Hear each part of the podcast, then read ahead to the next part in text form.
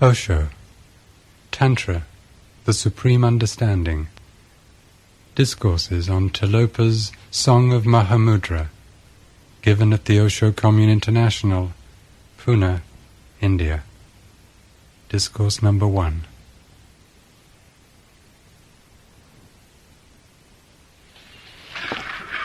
Bhagwan, in his Song of Mahamudra, Tilopa says, Mahamudra is beyond all words and symbols.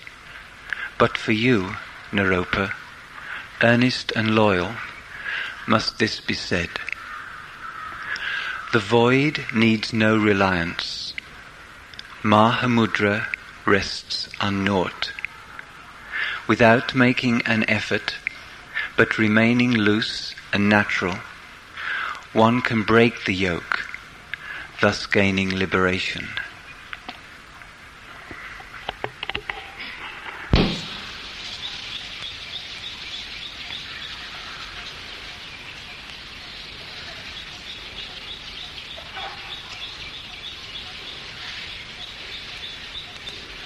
The experience of the ultimate is not an experience at all because the experiencer is lost. And when there is no experiencer, what can be said about it? Who will say it? Who will relate the experience? When there is no subject, the object also disappears. The banks disappear, only the river of experience remains. Knowledge is there, but the knower is not. That has been the problem for all the mystics. They reach to the ultimate, but they cannot relate it to those who are following. They cannot relate to it to others who would like to have intellectual understanding. They have become one with it. Their whole being relates it. But no intellectual communication is possible. They can give it to you if you are ready to receive.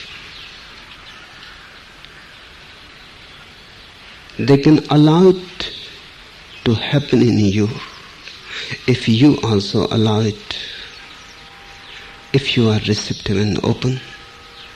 But words won't do, symbols won't help, theories and doctrines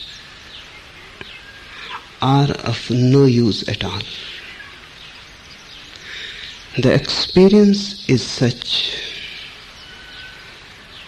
that it is more like an experiencing than like an experience. It is a process. And it begins, but it never ends. You enter into it, but you never possess it. It is like a drop dropping in the ocean. Or the ocean itself dropping into the drop. It is a deep merger. It is oneness. You simply melt away into it. Nothing is left behind, not even a trace. So who will communicate? Who will come back to the world of the valley? Who will come back to this dark night to tell you? All the mystics all over the world have always feel, felt important as far as communication is concerned.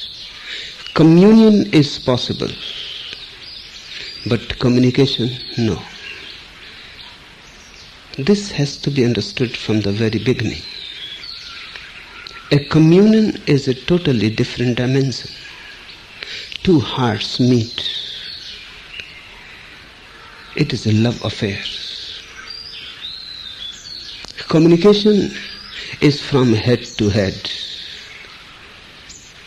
Communion is from heart to heart. Communion is a feeling. Communication is knowledge. Only words are given. Only words are said. And only words are taken and understood. And words are such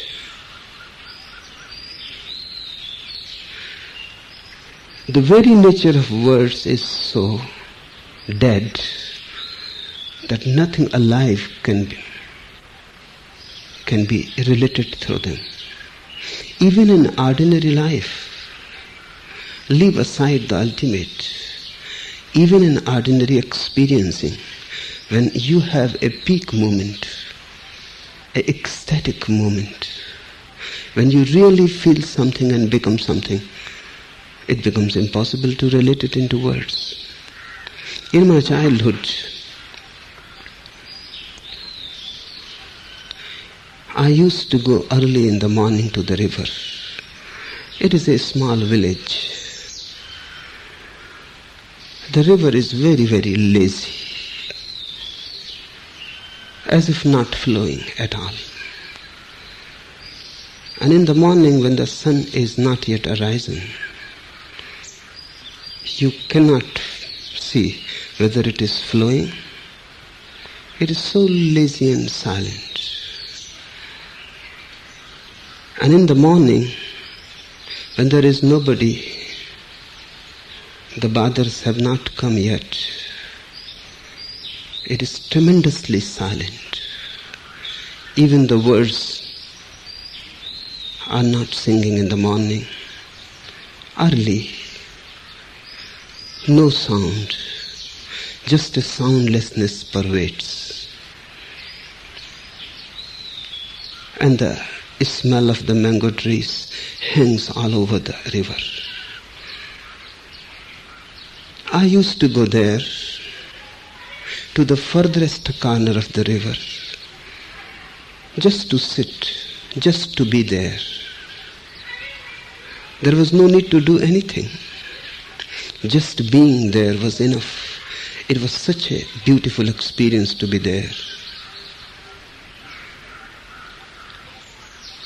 I will take a bath, I will swim, and when the sun will arise, I will go to the other source, the vast expanse of sand, and dry myself there under the sun, and lie there, and sometimes even go to sleep. When I will come back, my mother used to ask, What have you been doing the whole morning? And I will say nothing, because actually I has not been doing anything. And she will say, How it is possible? Four hours you have not been here. How it is possible you have not been doing anything? You must have been doing something. And she is right. But I was also not wrong. I was not doing anything at all. I was just being there with the river. Not doing anything, allowing things to happen. If it felt like swimming, remember, if it felt like swimming, I will swim. But that was not a doing on my part. I was not forcing anything. If I felt like going into sleep, I will go. Things were happening, but there was no doer. And my first experiences of Satori started near that river. Not doing anything, simply being there. Millions of things happened. But she will insist that you must have been doing something. So I will say, okay, I took a bath. I dried myself in the sun. And then she was satisfied. But I was not. Because what happened there in the river is not expressed by words that I took a bath. It looks so poor and pale. Playing with the river, floating in the river, swimming in the river was such a deep experience. To say simply that I took a bath makes no sense about it. Or just to say that I went there, had a walk on the bank, sat there, conveys nothing.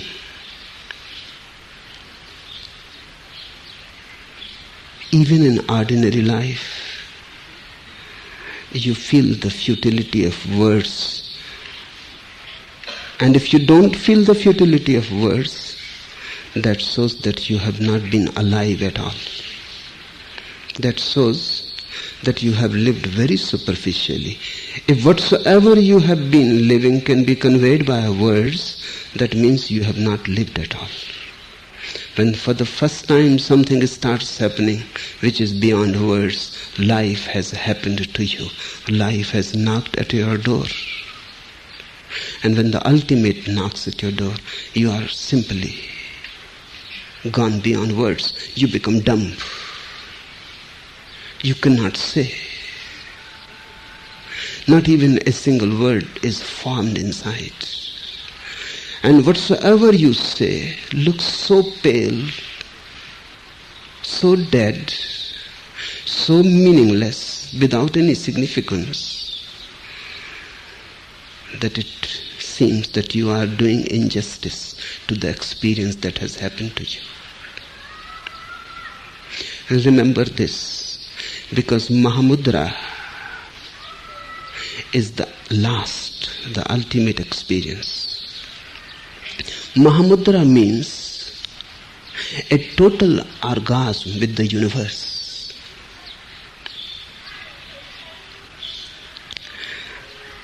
If you have loved somebody and sometimes you have felt a melting and a merging, the two are no more two. The bodies remain separate, but something between the bodies makes a bridge, a golden bridge, and the two-ness inside disappears. One life energy vibrates on both the poles.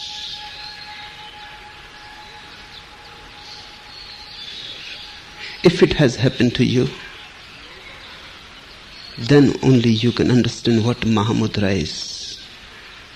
Millions and millions times deep, millions and millions of times high is Mahamudra.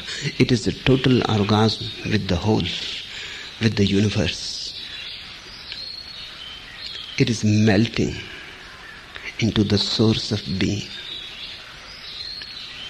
And this is a song of Mahamudra. It is beautiful that Tilopa has called it a song. You can sing it, but you cannot say it. You can dance it, but you cannot say it.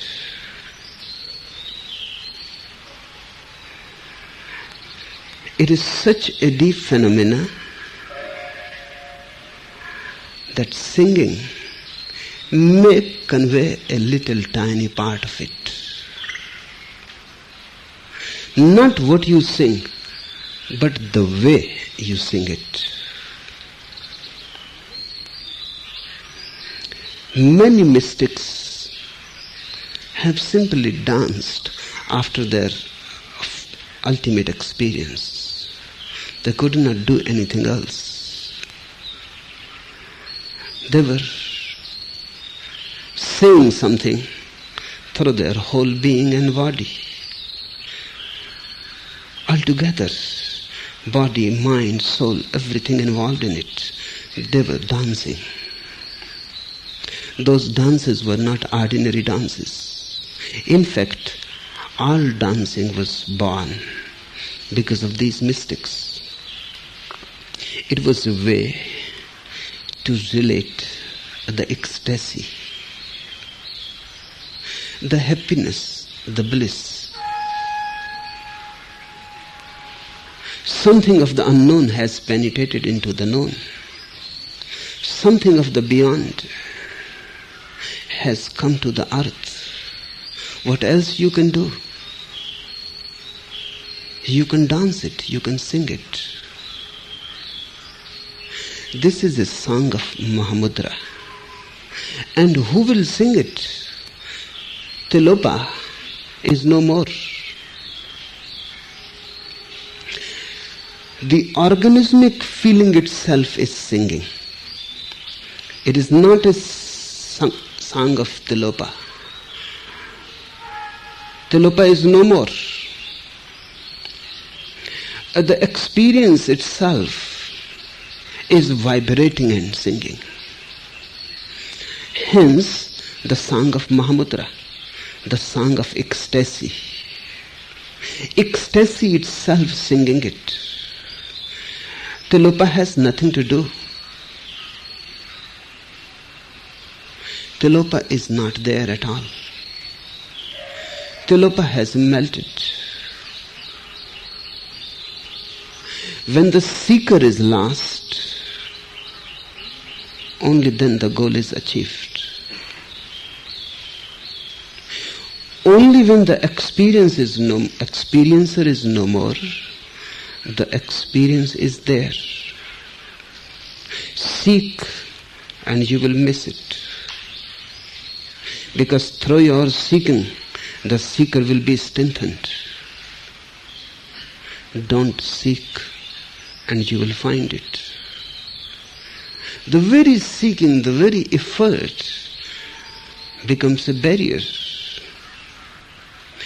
Because the more you seek, the more the ego is strengthened, the seeker. Do not seek. This is the deepest message of this whole song of Mahamudra. Do not seek. Just remain as you are. Don't go anywhere else. Nobody ever reaches God.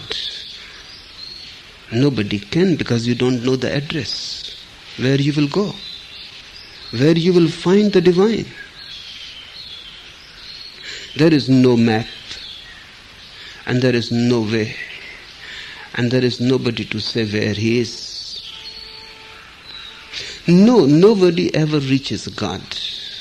It is always the reverse.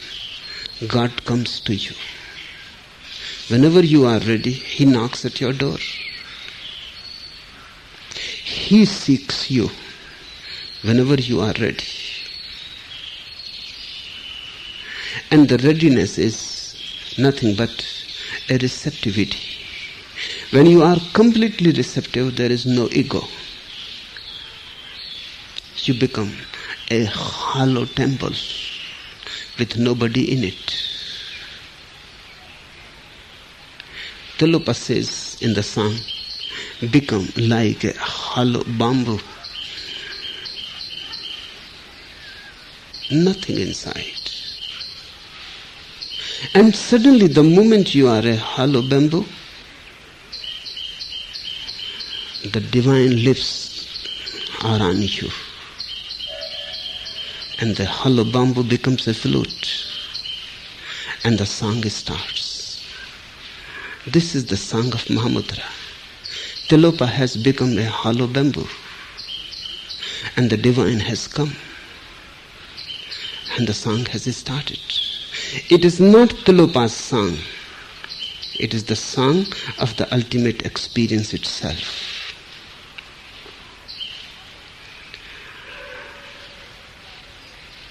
Something about Tilopa before we enter into this beautiful phenomena.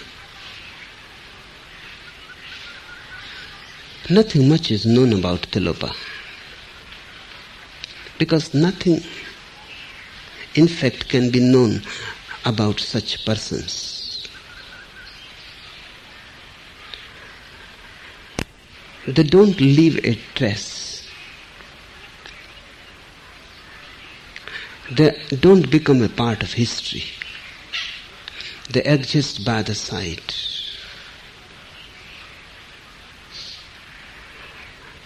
They are not part of the main traffic where the whole humanity is moving. They don't move there. The whole humanity moves through desiring.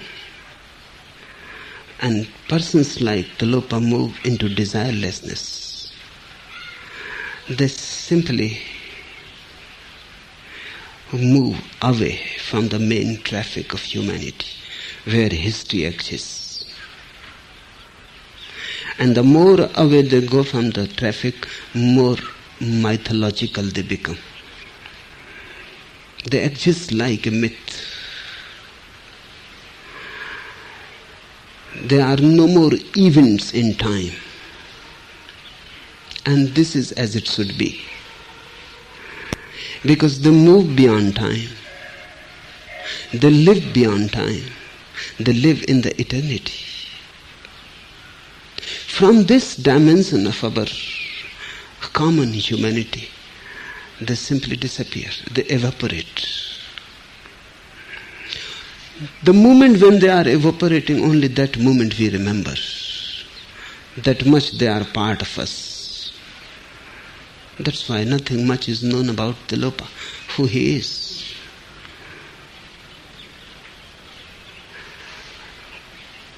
Only this song exists. This is his gift. And the gift was given to his disciple Naropa. And these gifts cannot be given to anybody unless a deep love intimacy exists. One has to be capable to receive such gifts. This song has been given to Naropa, his disciple. Before this song was given to Naropa, Naropa was tested in millions of ways. His faith, his love and trust. When it came to be known that there exists nothing like doubt in him, not even a tiny part of doubt. When his heart was totally full with trust and love, then this song was given. I am also here to sing a song, but it can be given to you only when you are ready. And your readiness means that doubt sim- should simply disappear from the mind. It should not be suppressed. You should not try to defeat it. Because defeated, it will remain in you. Suppressed, it will remain part of your unconscious. And it will go on affecting you. Don't fight your doubting mind. Don't suppress it. Rather, on the contrary, you simply bring more and more energy into trust. You simply be indifferent to your doubting mind. Nothing else can be done. Indifference is the key. You simply be indifferent. It is there. Accept it. Bring your energies more and more toward trust and love because it is the same energy which becomes doubt. It is the same energy which becomes trust. Remain indifferent to doubt. The moment you are indifferent, your cooperation is broken. You are not feeding it because it is through attention that anything is fed. If you pay attention to your doubt, even if you are against it, paying attention to it is dangerous because the very attention is the food. That is your cooperation. One has just to be indifferent. Neither far nor against.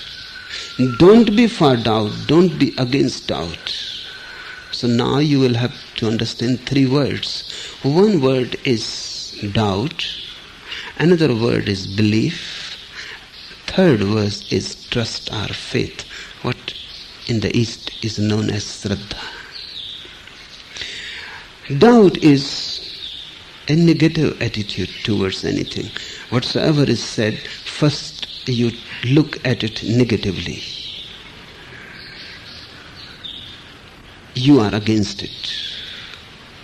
And you will find reasons, rationalizations, how to support your againstness. Then there is the mind of belief. It is just like the mind of doubt, only standing upside down. There is not much difference. This mind looks at things positively and tries to find reasons, rationalizations, how to support it, how to be for it. The mind who doubts suppresses belief. The mind who believes suppresses doubt. But they both are of the same stuff. The quality is not different. Then there is a third mind whose doubting has simply disappeared. And when doubt disappears, belief also disappears. Faith is not belief, it is love. Faith is not belief because it is not half, it is total. Faith is not belief because there is no doubt in it. So how can you believe? Faith is not a rationalization at all. Neither for nor against, neither this nor that. Faith is a trusting, a deep trusting a love. You don't find any rationalizations for it. It simply is so. So, what to do? Don't create belief against faith. Just be indifferent to belief and doubt both. And bring your energies towards more and more love.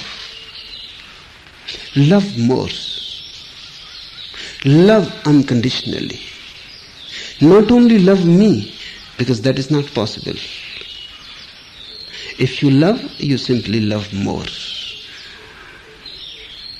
If you love, you simply exist in a more loving way.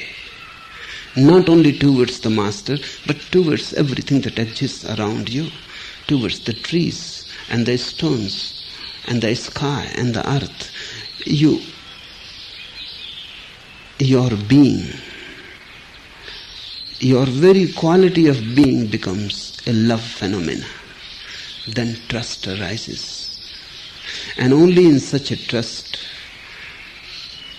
a gift like the song of Mahamudra can be given. When Naropa was ready,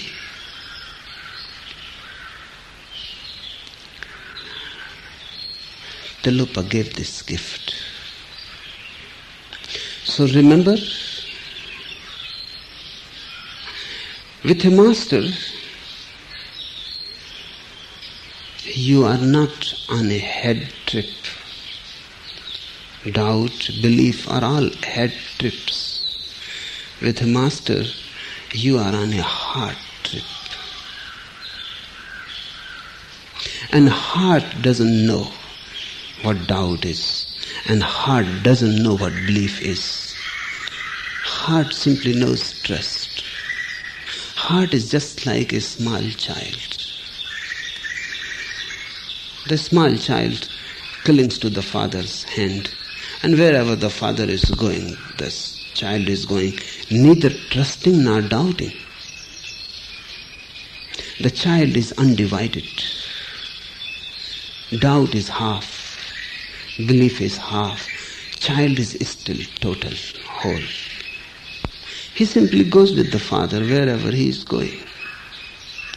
When a disciple becomes just like a child, then only these gifts of the highest peak of consciousness can be given. When you become the deepest valley of reception, then the highest peaks of consciousness can be given to you. Only a valley can receive a peak. A disciple should be absolutely feminine, receptive like a womb.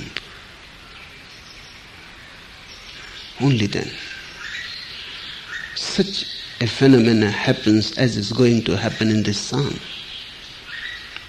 Tilopa is the master. Naropa is the disciple. And Tilopa says, Mahamudra is beyond all words and symbols. But for you, Naropa, earnest and loyal must this be said. It is beyond words and symbols, all words and all symbols. Then how it can be said? If it is really beyond all words and symbols, then how it can be said? Is there any way then? Yes, there is a way. If there is a Naropa, there is a way. If there is really a disciple, there is a way. It depends on the disciple whether the way will be found or not. If the disciple is so receptive that he has no mind of his own, he does not judge whether it is right or wrong. He has no mind of his own. He has surrendered his mind to the Master. He is simply a receptivity, an emptiness, ready to welcome whatsoever is given unconditionally. Then words and symbols are not needed. Then something can be given and you can listen it between the words and you can read it between the lines. Then words are just an excuse. The real thing happens just by the side of the words. Words is just a trick, a device. The real thing follows the words like a shadow. And if you are too much of the mind, you will listen to the words then it cannot be communicated. But if you are not a mind at all, then the subtle shadows that follow the words, very subtle, only the heart can see them. Invisible shadows, invisible ripples of consciousness, vibes. Then communion is immediately possible. Remember this, says Tilopa, but for you, Naropa, earnest and loyal, must this be said. That which cannot be said must be said for a disciple.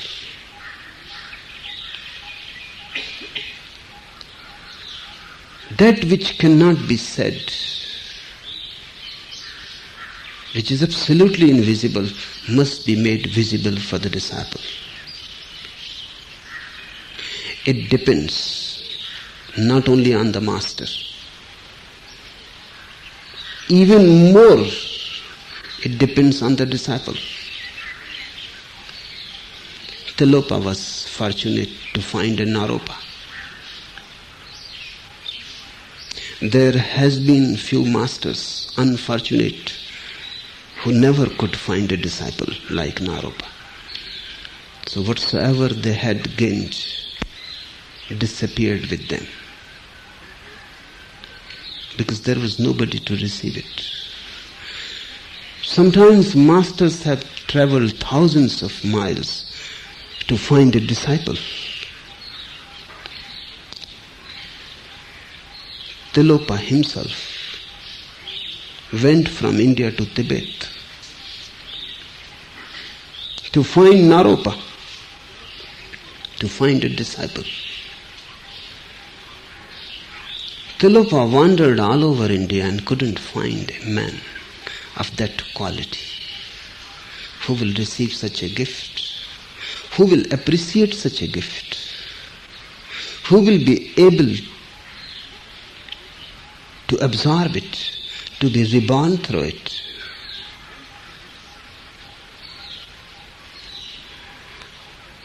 And once the gift was received by Naropa, he has become totally transformed. And then Tilopa is reported to have said to Naropa, now you go and find your own Naropa.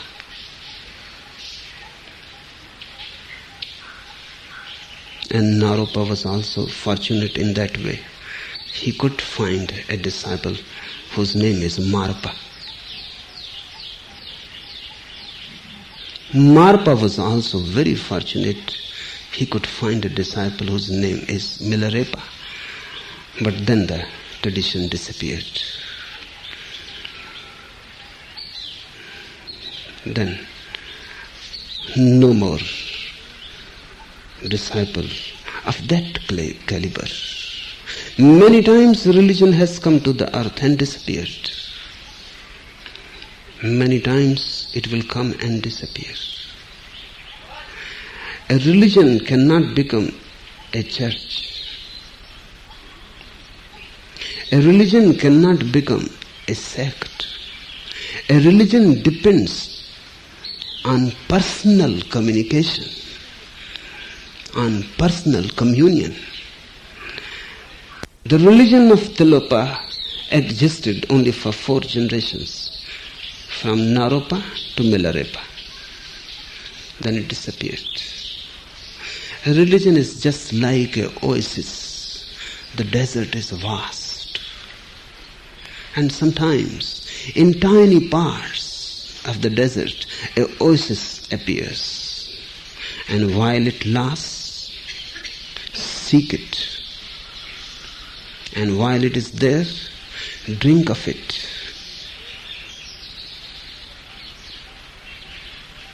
And it is very, very rare.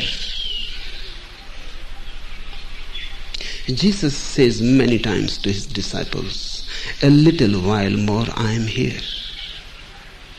And while I am here, you eat me, you drink me. Don't miss this opportunity. Because then thousands of years and a man like Jesus may not be there. The desert is vast. The oases sometimes appear and disappear. Because the oasis comes from the unknown.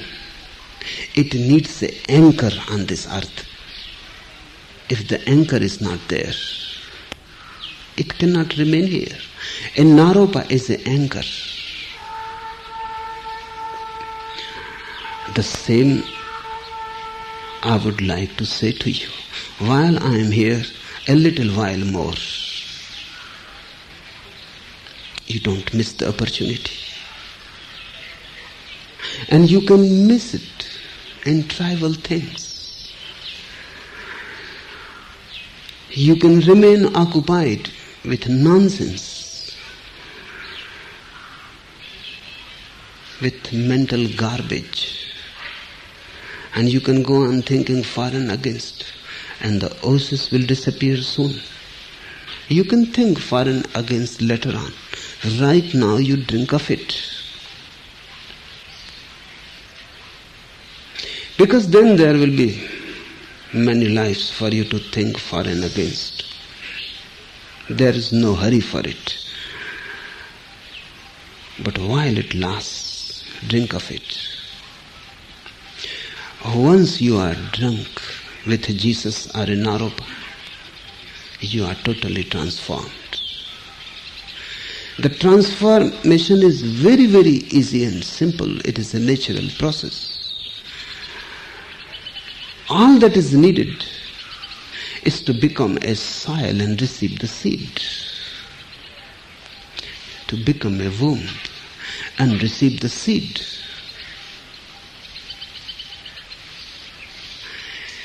Mahamudra is beyond all words and symbols, but for you, Naropa, earnest and loyal, must this be said. It cannot be uttered, it is unutterable, but it has to be said for a Naropa. Wherever a disciple is ready, the master appears, has to appear. Wherever there is a deep need, it has to be fulfilled. The whole existence responds to your deepest need. But the need must be there. Otherwise, you can pass a Tilopa, a Buddha, a Jesus, and may not be even able to see that you passed a Jesus. Tilopa lived in this country. Nobody listened to him. And he was ready to give the ultimate gift. What happened? And this has happened in this country many times. There must be something behind it. And this has happened more in this country than anywhere else because more Tilopas have been born here. But why it happens that a Tilopa has to go to Tibet? Why it happens that a Bodhidharma has to go to China? This country knows too much. This country has become too much of the head. That's why it is difficult to find a heart. The country of Brahmins and Pandits, the country of great knowers, philosophers. They know all the Vedas, all the Upanishads. They can recite by memory the holy scriptures. A country of the heads That's why it has been happening so many times.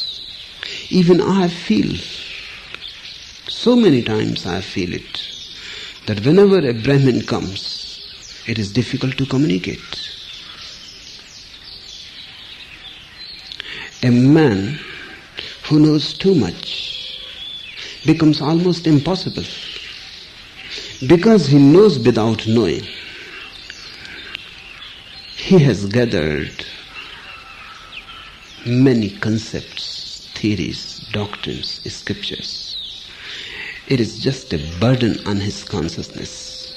It is not a flowering. It has not happened to him, it is all borrowed.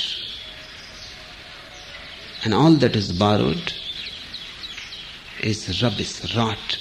Throw it as soon as you can throw it.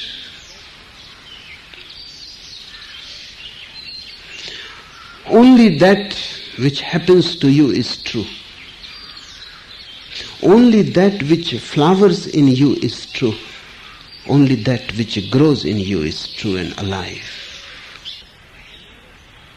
Remember it always. Avoid borrowed knowledge. Borrowed knowledge becomes a trick of the mind. It hides ignorance. It never destroys it. And the more you are surrounded by knowledge, deep inside at the center, at the very root of your being, is ignorance and darkness. And a man of knowledge, borrowed knowledge, is almost closed within his own knowledge. You cannot penetrate him. And it is difficult to find his heart. He himself has lost all contact with his heart. So it is not incidental that a Tilopa has to go to Tibet, a Bodhidharma to China. A seed has to travel so far, not finding a soil here. Remember this. Because it is easy to become too much addicted with knowledge. It is an addiction. It is a drug. And LSD is not so dangerous. Marijuana is not so dangerous. And in a way, they are similar. Because marijuana gives you a glimpse of something which is not there. It gives you a dream of something which is absolutely subjective. It gives you a hallucination. And knowledge is also the same. It gives you a hallucination of knowing. You start feeling that you know because you can recite the Vedas. You know because you can argue. You know because you have a very, very logical, keen mind. Don't be a fool. Logic has never led any, anybody to truth. And a rational mind is just a game. All arguments are juvenile. Life exists without any argument. And truth needs no proofs. It needs only your heart not arguments, but your love, your trust, your readiness to receive. Mahamudra is beyond all words and symbols, but for you, Naropa, earnest and loyal, must this be said. The void needs no reliance. Mahamudra rests on not, without making an effort, but remaining loose and natural, one can break the yoke, thus gaining liberation. You cannot find more significant words ever uttered. Try to understand every nuance of what Tilopa is trying to say. The void needs no reliance.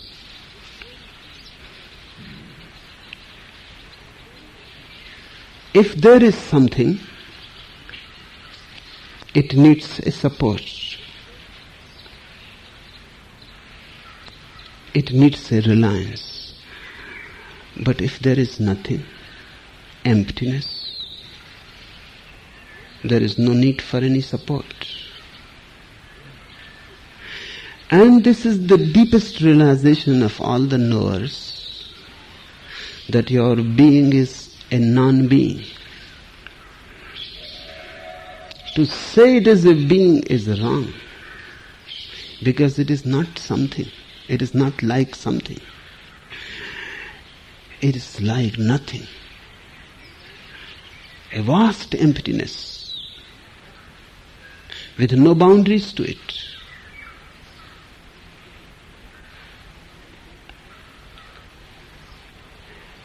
It is a anatma, a no self. It is not a self inside you. All feelings of self are false. All identifications that I am this and that are false. When you come to the ultimate, when you come to the, your deepest core, you suddenly know that you are neither this nor that. You are no one. You are not an ego. You are just a vast emptiness. And sometimes, if you sit, close your eyes, and just feel who you are. Where are you? And go deeper. And you may become afraid because the deeper you go, the deeper you feel that you are nobody. A nothingness. That's why people become so scared of meditation. It is a death. It is the death of the ego. And the ego is just a false concept. Now, physicists have come to the same truth through their scientific research deepening into the realm of matter. What Buddha, Tilopa, Bodhidharma reached through their insight, science has been discovering in the outside world also. Now they say there is no substance. Substance is a parallel concept of self. A rock exists. You feel that it is very substantial.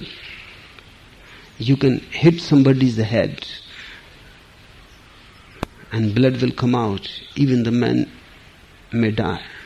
It is very substantial. But ask the physicists. They say it is a no substance. There is nothing in it. They say that it is just a energy phenomena.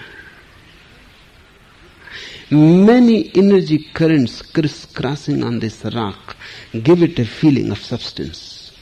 Just as you draw many lines crisscrossing on a paper where many lines cross a point, a point arises. The point was not there. Two lines crossing and a point arises. Many lines crossing and a big point arises. Is that point really there? Are just lines crossing? Give a, a illu- illusion of a point being there.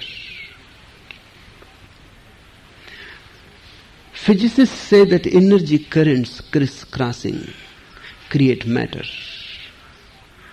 And if you ask what are these energy currents, they are not material. They have no weight. They are non-material. Non-material lines crisscrossing give a illusion of a material thing, very substantial like a rock. Buddha achieved to this illumination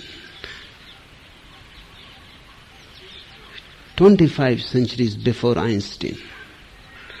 That inside there is nobody, only energy lines crisscrossing give you a feeling of the self. Buddha used to say that the self is like just like an onion. You peel it, one layer comes off, another layer is there. You go on peeling, layer by layer. What remains finally? The whole onion is peeled, and you find nothing inside. The man is just like an onion. You peel layers of thought, feeling, and finally, what do you find? A nothing. This nothingness needs no support. This nothingness is, exists by itself. That's why Buddha says there is no God, there is no need for a God, because God is a support. And Buddha says there is no creator, because there is no need to create a nothingness. This is one of the most difficult concepts to understand, unless you realize it. That's why Tilopa says Mahamudra is beyond all words and symbols. Mahamudra is an experience of nothingness. Simply you are not. And when you are not, then who is there to suffer? Who is there to be in pain and anguish? Who is there to be depressed and sad? And who is there to be happy and blissful? Buddha says, if you feel you are blissful, you will become again a victim of suffering. Because you are still there. When you are not, completely not, utterly not, then there is no suffering and no bliss. And this is the real bliss. Then you cannot fall back. To attain nothingness is to attain all. My whole effort with you is also to lead you towards nothingness. To lead you to a total vacuum.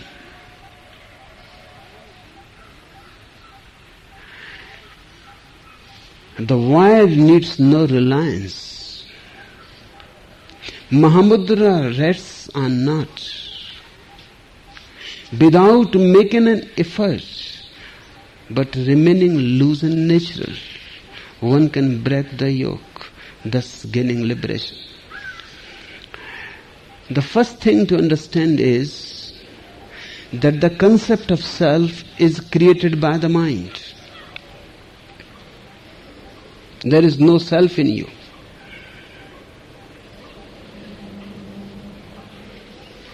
It happened. A great Buddhist a man of enlightenment was invited by a king to teach him. The name of the Buddhist monk was Nagasena. And the king was a viceroy of Napoleon, uh, of Alexander.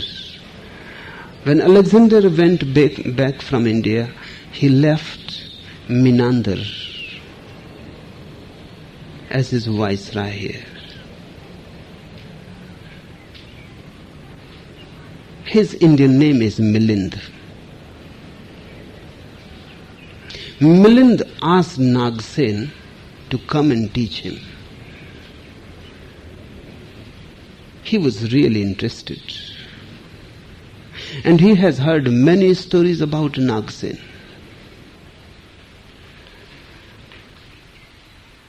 And many rumors has come to the court that this is a rare phenomena. Rarely it happens that a man flowers and this man has flowered. And he has a aroma of something unknown around him. A mysterious energy. He walks on the earth, but he is not of the earth. He became interested. He invited. The messenger who went to Nagsen came back very much puzzled because Nagsen said, Yes, if he invites, Nagsen will come, but tell him there is no one like Nagsen. If he invites, I will come, but tell him exactly that there is no one like I am. I am no more. The messenger was puzzled because if Nagsen is no more, then who will come? And Milind was also puzzled. He said, This man talks in puzzles. But let him come. And he was a Greek, this Milind. And the Greek mind is basically logical. There are only two minds in the world, the Indian and the Greek. The Indian is illogical and the Greek is logical. The Indian moves into the dark depths, wild depths, where are no boundaries. Everything is vague, cloudy. The Greek mind walks on the logical, the straight, where everything is defined and classified. The Greek mind moves into the known. The Indian mind moves into the unknown and even more into the unknowable. The Greek mind is absolutely rational. The Indian mind is absolutely contradictory. So if you find too many contradictions in me, don't be bothered. It is the way. In the East, contradiction is the way to relate.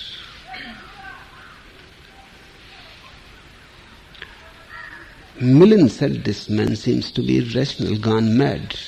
If he is not, then how he can come? But let him come. I will see. I will prove. Just by coming he is proving that he is.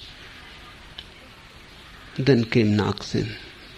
Milinda received him on the on the gate. And the first thing he asked, he said, I am puzzled. You have come. And still you said that you are not. Nagsen said, It's still I say. So let us settle it here. A crowd gathered. The whole court came there. And Nagsen said, You ask.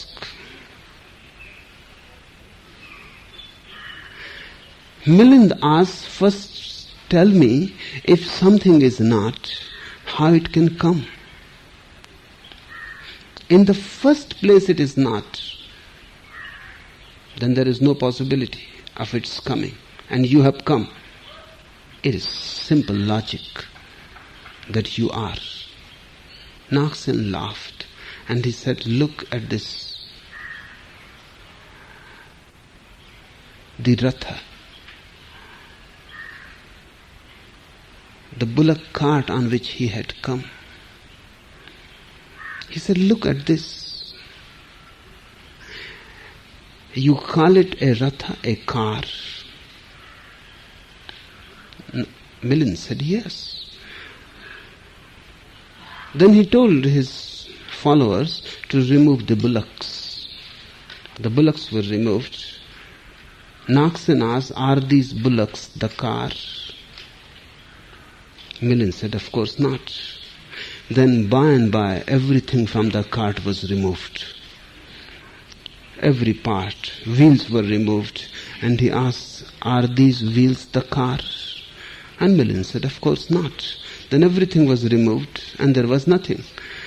Then asked Nagsen, Where is the car I had come in? And we never removed the car and all that we have removed, you confirm that this is not the car. Now where is the car? Nagsen said, just like this Nagsen exists, remove parts and he will disappear.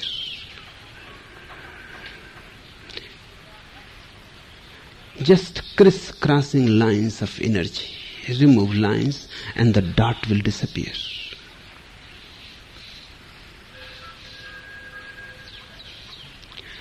The car is just a combination of parts. You are also a combination of parts. The I is a combination of parts. Remove things and the I will disappear. That's why when thoughts are removed from consciousness, you cannot say I because there is no I. Just a vacuum is left. When feelings are removed, the self disappears completely. You are and yet not. just a absence with no boundaries, emptiness. This is the final attainment. This state is Mahamudra because in that state only you can have a orgasm with the whole. Now there is no barrier, no self exists. Now there is no boundary to you to divide. The whole has no boundaries. You must become like the whole. Only then there can be a meeting, a merger. When you are empty, you are without boundaries. Suddenly, you have become the whole. When you are not, you become the whole. When you are, you become an ugly ego. When you are not, you have all the expanse of existence for your being to be. But these are contradictions. So try to understand, become a little like Naropa. Otherwise, these words and symbols will not carry anything to you. Listen me in trust. And when I say listen me in trust, I mean I have known this. This is so. I am a witness. I bear witness for it. This is so. It may not be possible to say it, but that doesn't mean that it is not. It may be possible to say something, that doesn't mean that it is. You can say something which is not. And you may be incapable of saying something which is. I bear witness about it, but you will be able to understand me only if you are a Naropa. If you listen in trust. I am not teaching a doctrine. I would not have been at all concerned with Tilopa if this was not my own experience also. Tilopa has said it well. The void needs no reliance Mahamudra rests on not, on nothing. Mahamudra rests. Mahamudra, the literal word means the great gesture or the ultimate gesture. The last that you can have, beyond which nothing is possible. Mahamudra rests on nothing. You be a nothing. And then all is attained. You die and you become a god. You disappear and you become the whole. Here the drop disappears and there the ocean comes into existence. Don't cling to yourself. That's all you have been doing all your past lives, clinging, afraid that if you don't cling to the ego, then you look down a bottomless abyss is there. That's why we cling to tiny things, very trivial. We go on clinging to them. The clinging shows only that you are also aware of a vast emptiness inside. Something is needed to cling. But your clinging is your sansar, is your misery. Leave yourself into the abyss. And once you leave yourself into the abyss, you become the abyss itself then there is no death. Because how can an abyss die? Then there is no end to it because how a nothingness can end? Something can end, will have to end. only nothing can be eternal. Mahamudra rests on nothing. Let me explain you through some experience that you have got. When you love a person, you have to become a nothing. When you love a person, you have to become a no self. That's why love is so difficult. And that's why Jesus says God is like love. He knows something about Mahamudra. Because before he started teaching in Jerusalem, he has been to India.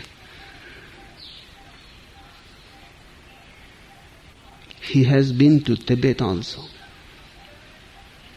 He met people like Tilopa and Naropa. He remained in Buddhist monasteries. He learned about what it is these people call nothingness. Then he tried to translate his whole understanding into Jewish terminology. There, everything got messed. You cannot translate Buddhist understanding into Jewish terminology. It is impossible.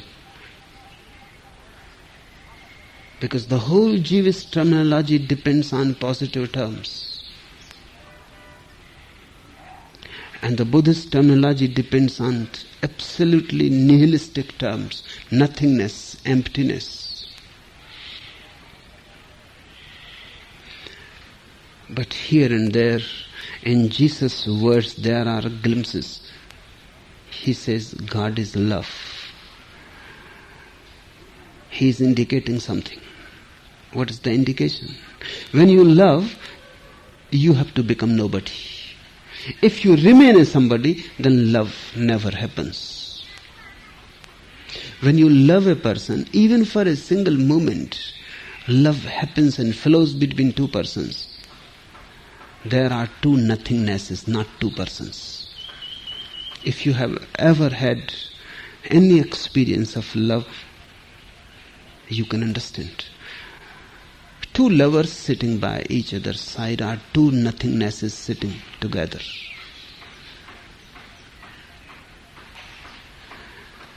Only then the meeting is possible because barriers are broken, boundaries thrown away. The energy can move from here to there. there is no hindrance. And only in such a moment of deep love, orgasm is possible. When two lovers are making love, and if they both are no selves, nothingness, then orgasm happens. Then your body energy, their whole being loses all identity. They are no more themselves. They have fallen into the abyss. But this can happen only for a moment. Again, there's again. Again they start clinging. That's why people become afraid in love also. In deep love, people are afraid of becoming mad, are going to die. Or what will happen? The abyss opens the mouth. The whole existence yawns, and you are suddenly there, and you can fall into it. One becomes scared of love. Then people remain satisfied with sex, and they call their sex love. Love is not sex. Sex can happen in love. It can be a part, integral part to it. But sex itself is not love, it is a substitute. You are trying to avoid love through sex. You are giving yourself a feeling that you are in love and you are not moving into love. Sex is just like borrowed knowledge. giving a feeling of knowing without knowing, giving a feeling of love and loving without loving.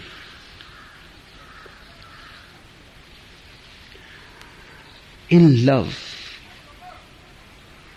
you are not, the other is also not. Then only suddenly the two disappear. The same happens in Mahamudra. Mahamudra is a total orgasm with the whole existence. That's why in Tantra, and Tilopa is a Tantra master.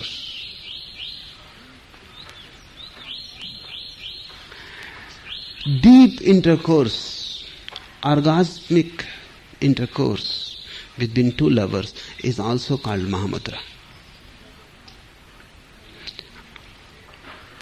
And two lovers in deep orgasmic state are pictured in Tantra temples, in Tantra books, that has become a symbol of the final orgasm. Mahamudra rests on not without making an effort but remaining loose and natural and this is the whole method of Tilopa and whole method of Tantra. Without making an effort because if you make an effort the ego is strengthened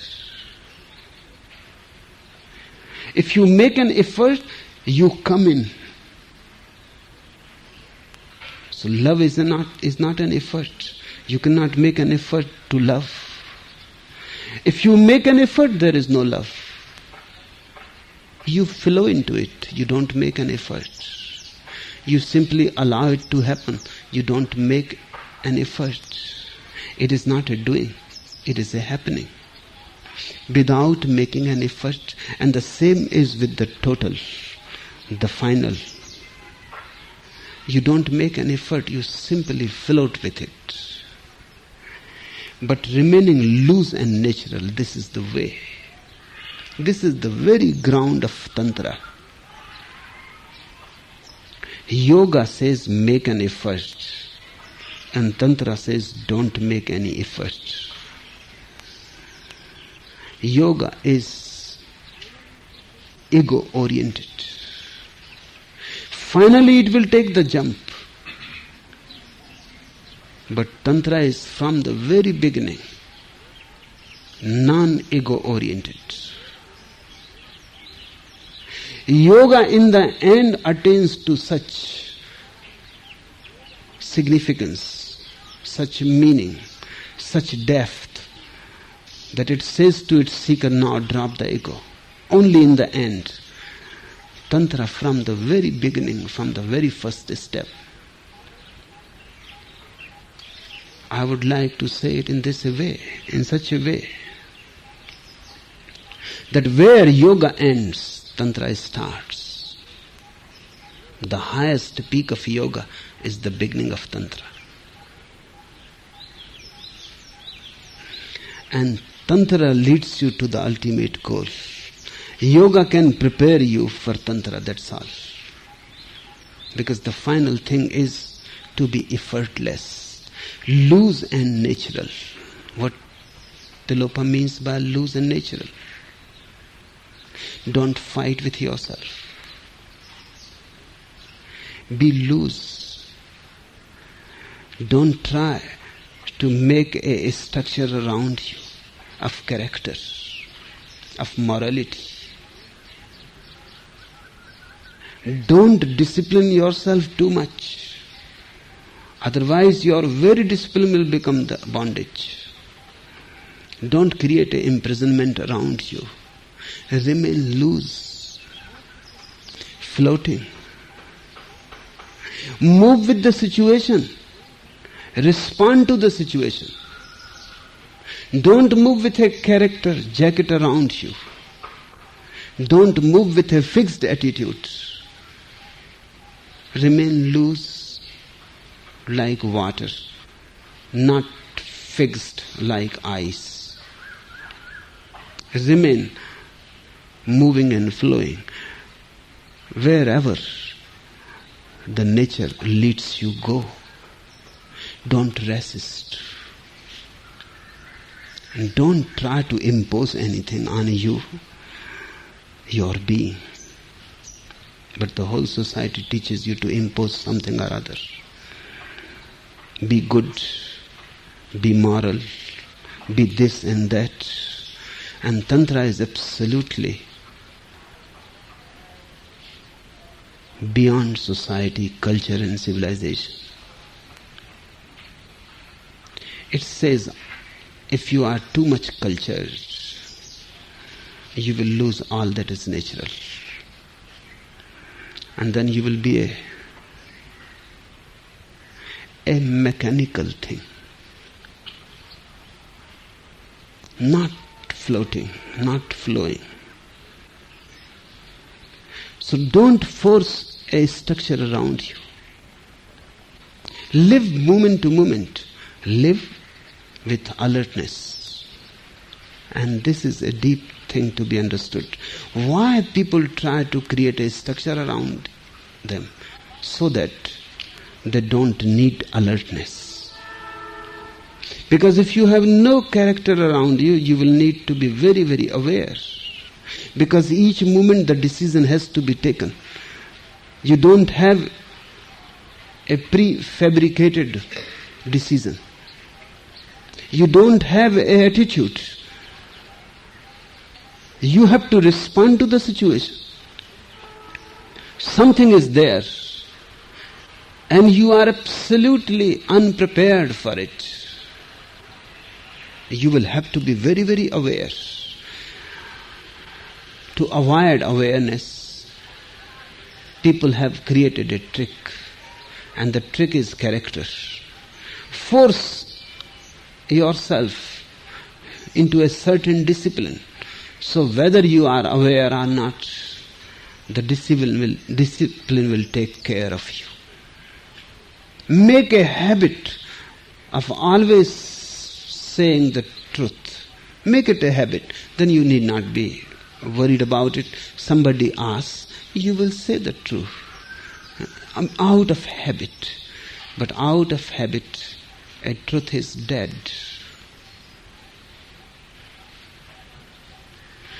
And life is not so simple. Life is a very, very complex phenomenon. Sometimes a lie is needed. And sometimes a truth can be dangerous. And one has to be aware. For example, if through your lie somebody's life is saved, and through your lie nobody is harmed, and somebody's life is saved, what you will do? If you have a fixed mind that you have to be true, then you will kill a life.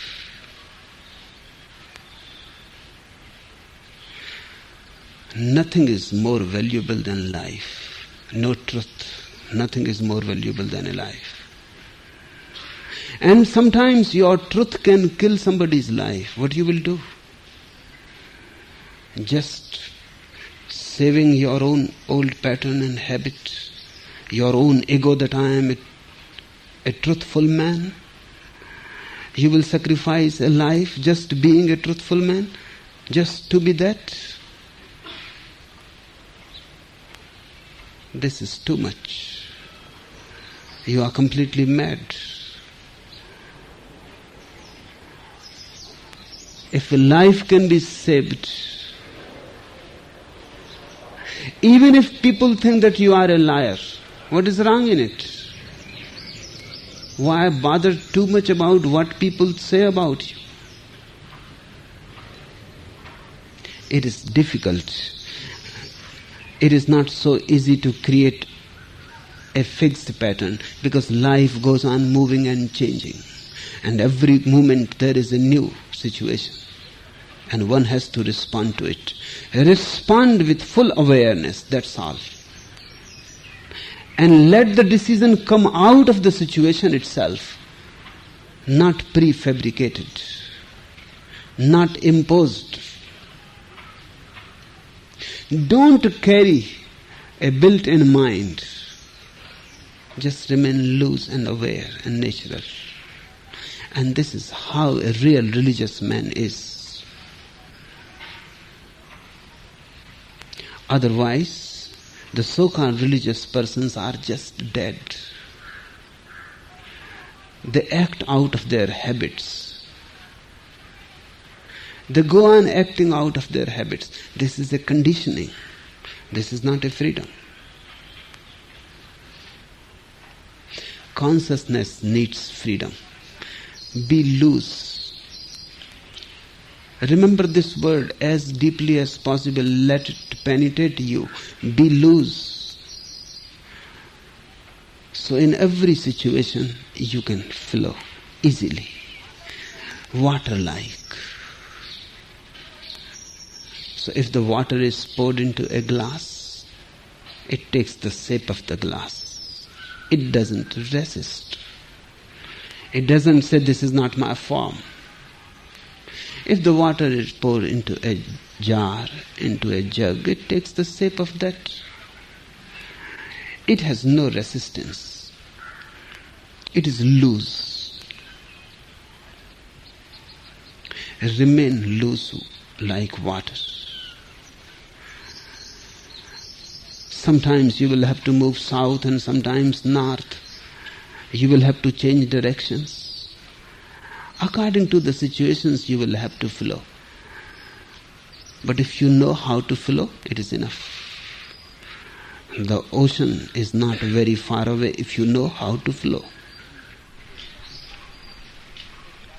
So don't create a pattern, and the whole society tries to create a pattern and all the religions try to create a pattern. Only very few enlightened persons have been courageous enough to say the truth. The truth is be loose and natural. If you are loose, you will be natural, of course. Tilopa doesn't say be moral, he says be natural. And these are completely diametrically opposite dimensions. A moral man is never natural, cannot be.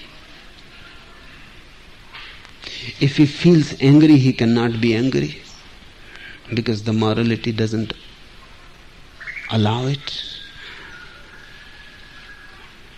If he feels loving, he cannot be loving because the morality is there.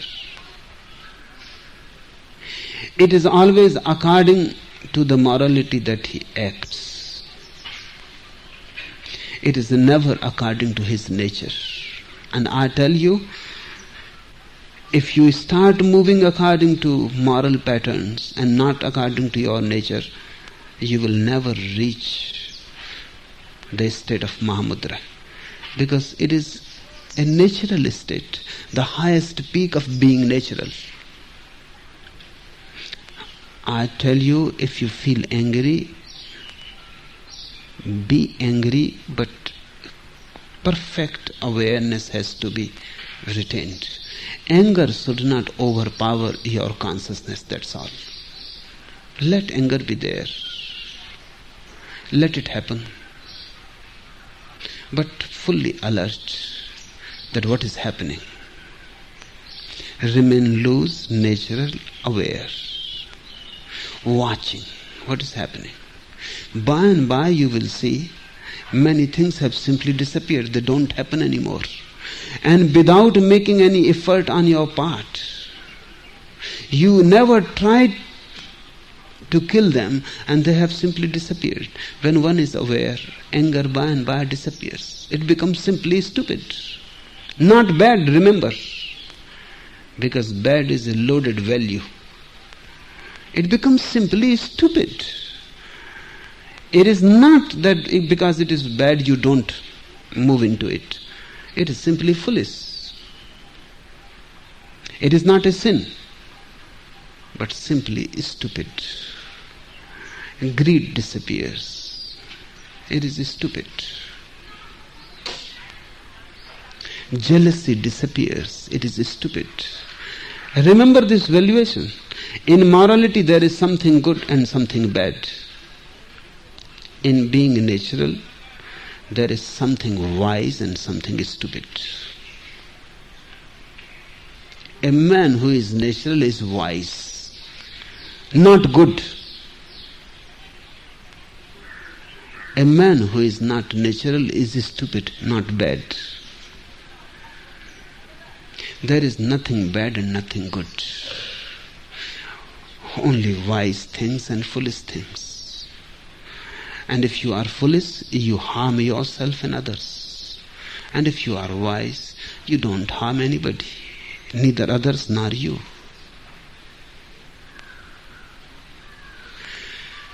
There is nothing like sin and there is nothing like virtue. Wisdom is all. If you want to call it virtue, call it virtue. And ignorance is there. If you want to call it sin, that is the only sin. So, how to transform your ignorance into wisdom? That is the only, only transformation. And you cannot force it. It happens when you are loose and natural. Remaining loose and natural, one can break the yoke, thus gaining liberation, and one becomes totally free. It will be difficult in the beginning because constantly the old habits will be there forcing you to do something. You would like to be angry, but the old habit simply starts a smile on your face. There are people that whenever they smile, you can be certain that they are angry. In their very smile, they show the anger. They are hiding something. A false smile is spreads on their face. These are the hypocrites. A hypocrite is a unnatural man. If anger is there, he will smile. If hate is there, he will show love.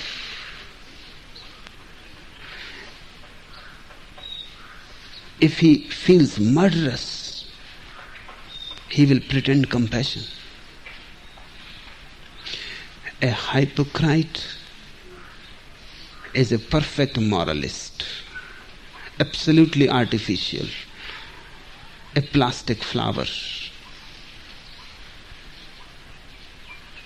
ugly, of no use, not a flower at all, just a pretension. Tantra is the natural way. Be loose and natural. It will be difficult because the old habits have to be broken it is difficult because you will have to live in a society of hypocrites. It will be difficult because everywhere you will find a conflict with the hypocrites. But one has to go through it. It will be arduous because there are many investments in, in false artificial pretensions you may feel completely alone. But this will be only a passing phase. Soon, others will start feeling your authenticity. And remember, even an authentic anger is better than a pretended smile. Because at least it is authentic. And a man who cannot be authentically angry cannot be authentic at all. At least he is authentic, true, true to his being. Whatsoever is happening, you can rely on him that it is true. And this is my observation that a true anger is beautiful and a false smile is ugly. And a true hate has its own beauty, just like true love. Because beauty is concerned with truth, neither it is concerned with hate, not with love. It, it is beauty is of the truth. Truth is beautiful in whatsoever form. A truly dead man is beautiful than a falsely alive man. Because at least the basic quality is there of being true.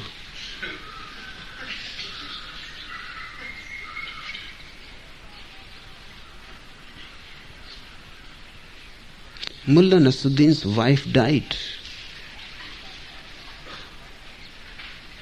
And the neighbors gathered. But Mullah Nasruddin was standing there completely unaffected, as if nothing has happened. Neighbors started crying and weeping and they said, What are you standing there, Nasruddin? She is dead. Nasruddin said, Wait, she is such a liar. At least for three days I have to wait and see whether it is true or not.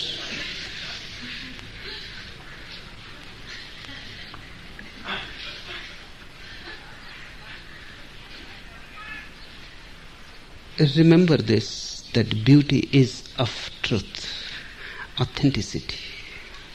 Become more authentic and you will have a flowering. And the more authentic you become,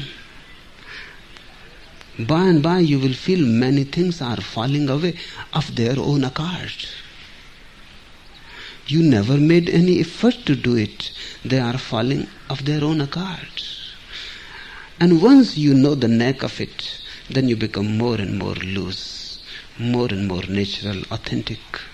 And says Tilopa, one can break the yoke, thus gaining liberation. The liberation is not very far away. It is just hidden behind you. Once you are authentic and the door is open. But you are such a, a liar You are such a pretender. You are such a hypocrite. You are so deeply false. That's why you feel that the liberation is very, very far away. It is not. For an authentic being, liberation is just natural. It is as natural as anything, as water flows towards the ocean, as vapor rises towards the sky, as the sun is hot and the moon is cool. So for an authentic being is liberation. It is nothing to be bragged about. It is nothing that you have to tell people that you have gained something. When Linchi was asked that what has happened to you, people say that you have become enlightened. He shrugged his soldiers and said, Happened? Nothing. I cut wood in the forest and carry water to the ashram. Carry water from the well cut wood because the winter is approaching. He shrugged his soldiers. A very meaningful gesture. He's saying nothing has happened. What nonsense you are asking? It is natural carrying water from the well, cutting wood in the forest. Life is absolutely natural. Says Linchi, when I feel sleepy, I go to sleep. And when I feel hungry, I eat. Life has become absolutely natural. Liberation is your being perfectly natural.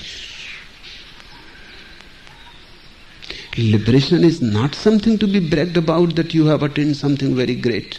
It is nothing great. It is nothing extraordinary. It is just being natural, just being yourself. So, what to do? Drop pretensions, drop hypocrisies, drop all that you have cultivated around your natural being. Become natural. In the beginning, it will be a very, very arduous thing. But only in the beginning. Once you get attuned to it, others will also start feeling something has happened to you. Because the authentic being is such a force, such a magnetism they will start feeling something has happened. This man no more moves as part of us. He has become totally different. And you will not be at a loss because only artificial things will drop. And once the emptiness is created by throwing artificial things, pretensions, mass, then the natural being starts flowing. It needs space. Be empty, loose, and natural. Let that be the, the most fundamental principle in your life. Enough for today.